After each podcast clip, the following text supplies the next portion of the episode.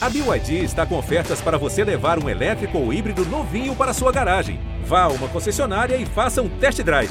BYD, construa seus sonhos. Pode Paraná, o podcast do G1 Paraná.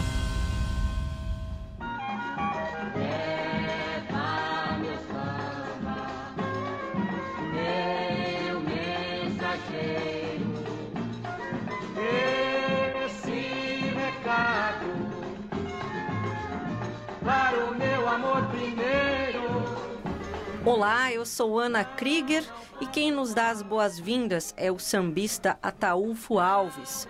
O samba sempre teve lugar no palco da Sociedade Operária Beneficente 13 de Maio, que é tema deste episódio do Pode Paraná.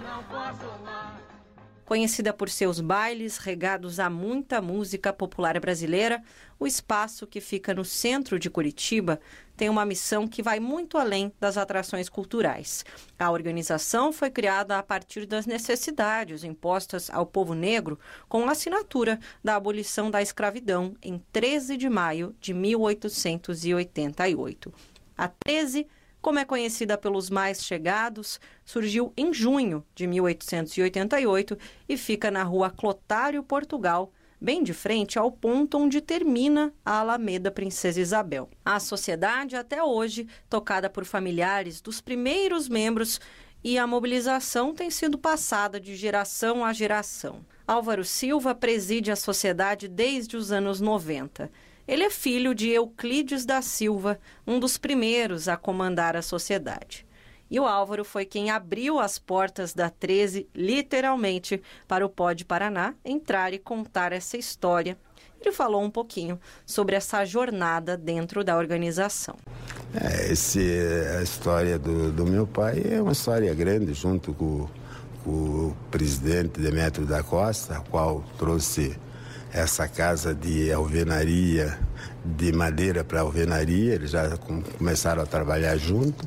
E no falecimento do, do Demétrio da Costa, o grande presidente, e ele ele continuou dando, fazendo aquele trabalho que o Demétrio deixou uma lenda viva. Ele veio lá de trás, trouxe todos nós aqui para dentro, todos os companheiros, é, companheiras, amigos, que ele tinha vários amigos na cidade, vários, é, até inclusive gente influente dentro de Curitiba, que apoiavam muito ele.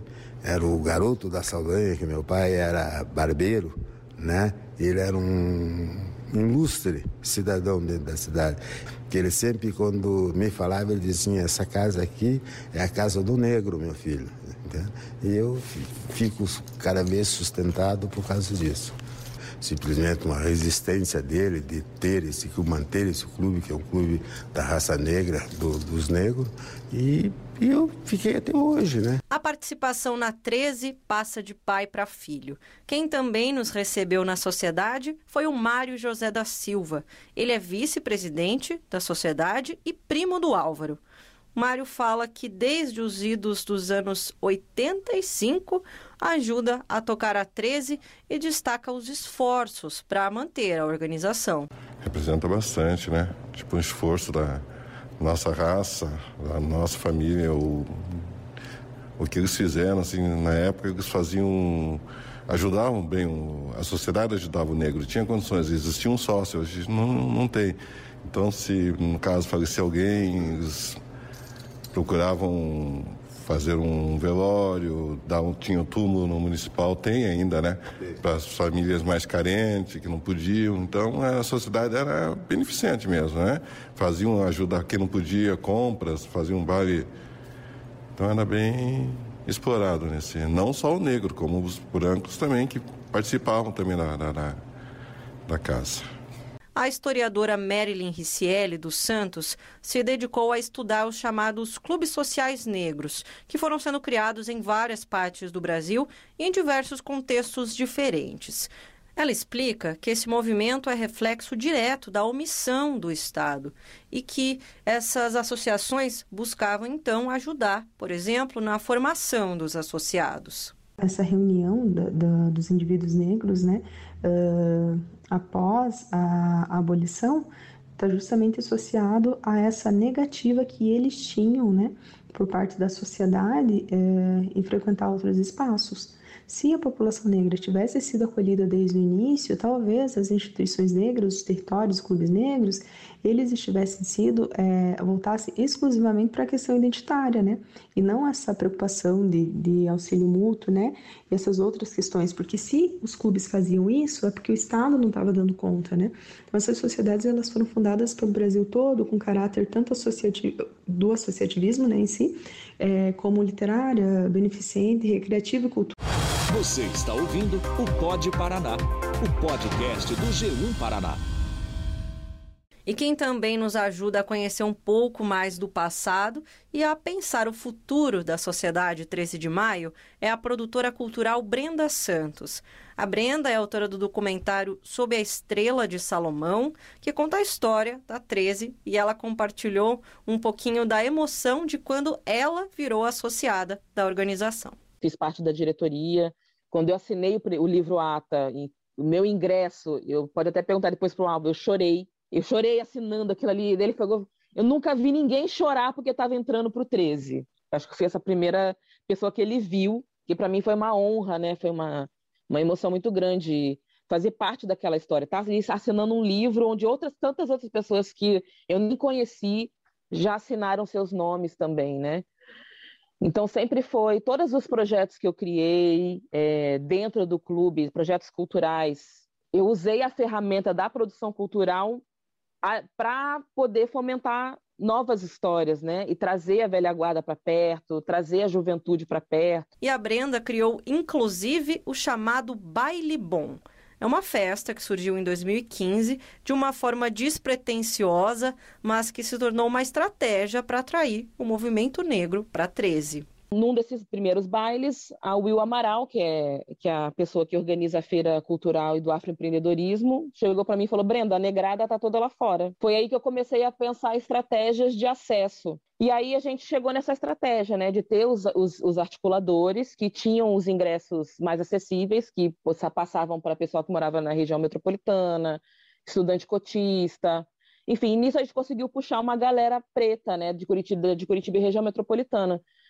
E logo essa comunidade, né, o nosso povo já tomou aquele espaço como um espaço de referência, né, pela questão musical também, né, utilizando a música como, como um grande é, gatilho de memórias afetivas, né, tanto para a velha guarda quanto para essa juventude, né. Então virou um espaço de diálogo geracional, enfim, de fortalecimento de identidade, de, de memórias e tudo mais, dentro daquele chão sagrado que é o 13. Com o passar dos anos, a Sociedade 13 de Maio, em Curitiba, foi atraindo cada vez mais pessoas, principalmente por meio dos bailes e das mais diversas origens e credos.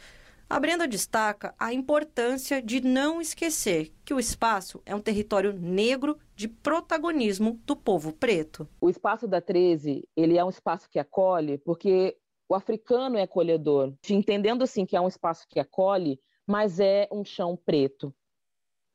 Então, eu falo isso com uma mulher de candomblé, porque quando a gente chega num espaço sagrado, não é porque está aberto para todos e todas e todes, está todo mundo podendo botar o pé no sofá. Quando a gente sabe onde a gente pisa, a gente está falando de respeitar realmente, entender o protagonismo, entender que quando a gente fala essa casa aqui é uma casa preta, a gente não está falando de algo do passado, lá de trás de 1888. Está falando de um legado que está sendo mantido por famílias negras ainda hoje, com a dificuldade toda, inclusive junto ao poder público. Ainda que o papel dos clubes negros, como a 13, venha se transformando ao longo dos anos, a historiadora Marilyn Riccielli lembra que estão vivos na nossa sociedade os reflexos deixados pela escravidão. Não tem como pensar no racismo, né, na contemporaneidade, sem fazer conexão com o processo, é, com todo esse processo histórico que a escravidão é, é, é desestruturou, né? Essa retirou a, nossa, a, a, humanidade, né? Então ela, ela destitui a humanidade. A escravidão fez essa, destituir a humanidade de indivíduos pretos e pardos né? E a partir daí, então, a gente vem hoje, esses movimentos sociais, tentando, né, é, reconstruir isso, então, trazendo essa humanidade para que as pessoas percebam a população negra para além dessa herança escravista. Apesar das dificuldades, a Sociedade Operária Beneficente 13 de Maio segue viva e este ano completa 134 anos. O desejo do presidente Álvaro Silva é ver a organização comemorar 200 anos de existência. Passa por dificuldade, por né, uma resistência tremenda para que a gente possa manter essa sociedade. Né?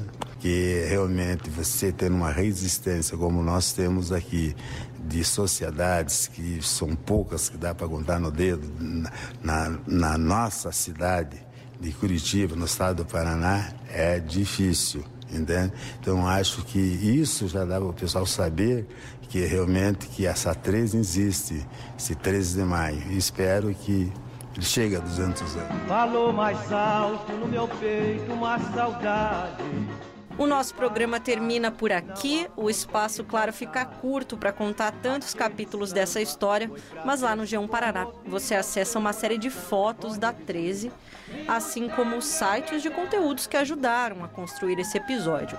E claro, lá estão também as informações sobre quando são os bailes da Sociedade 13 de Maio.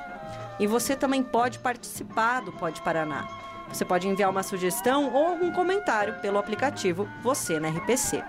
Muito obrigada a você que ouviu esse episódio até aqui e até a próxima.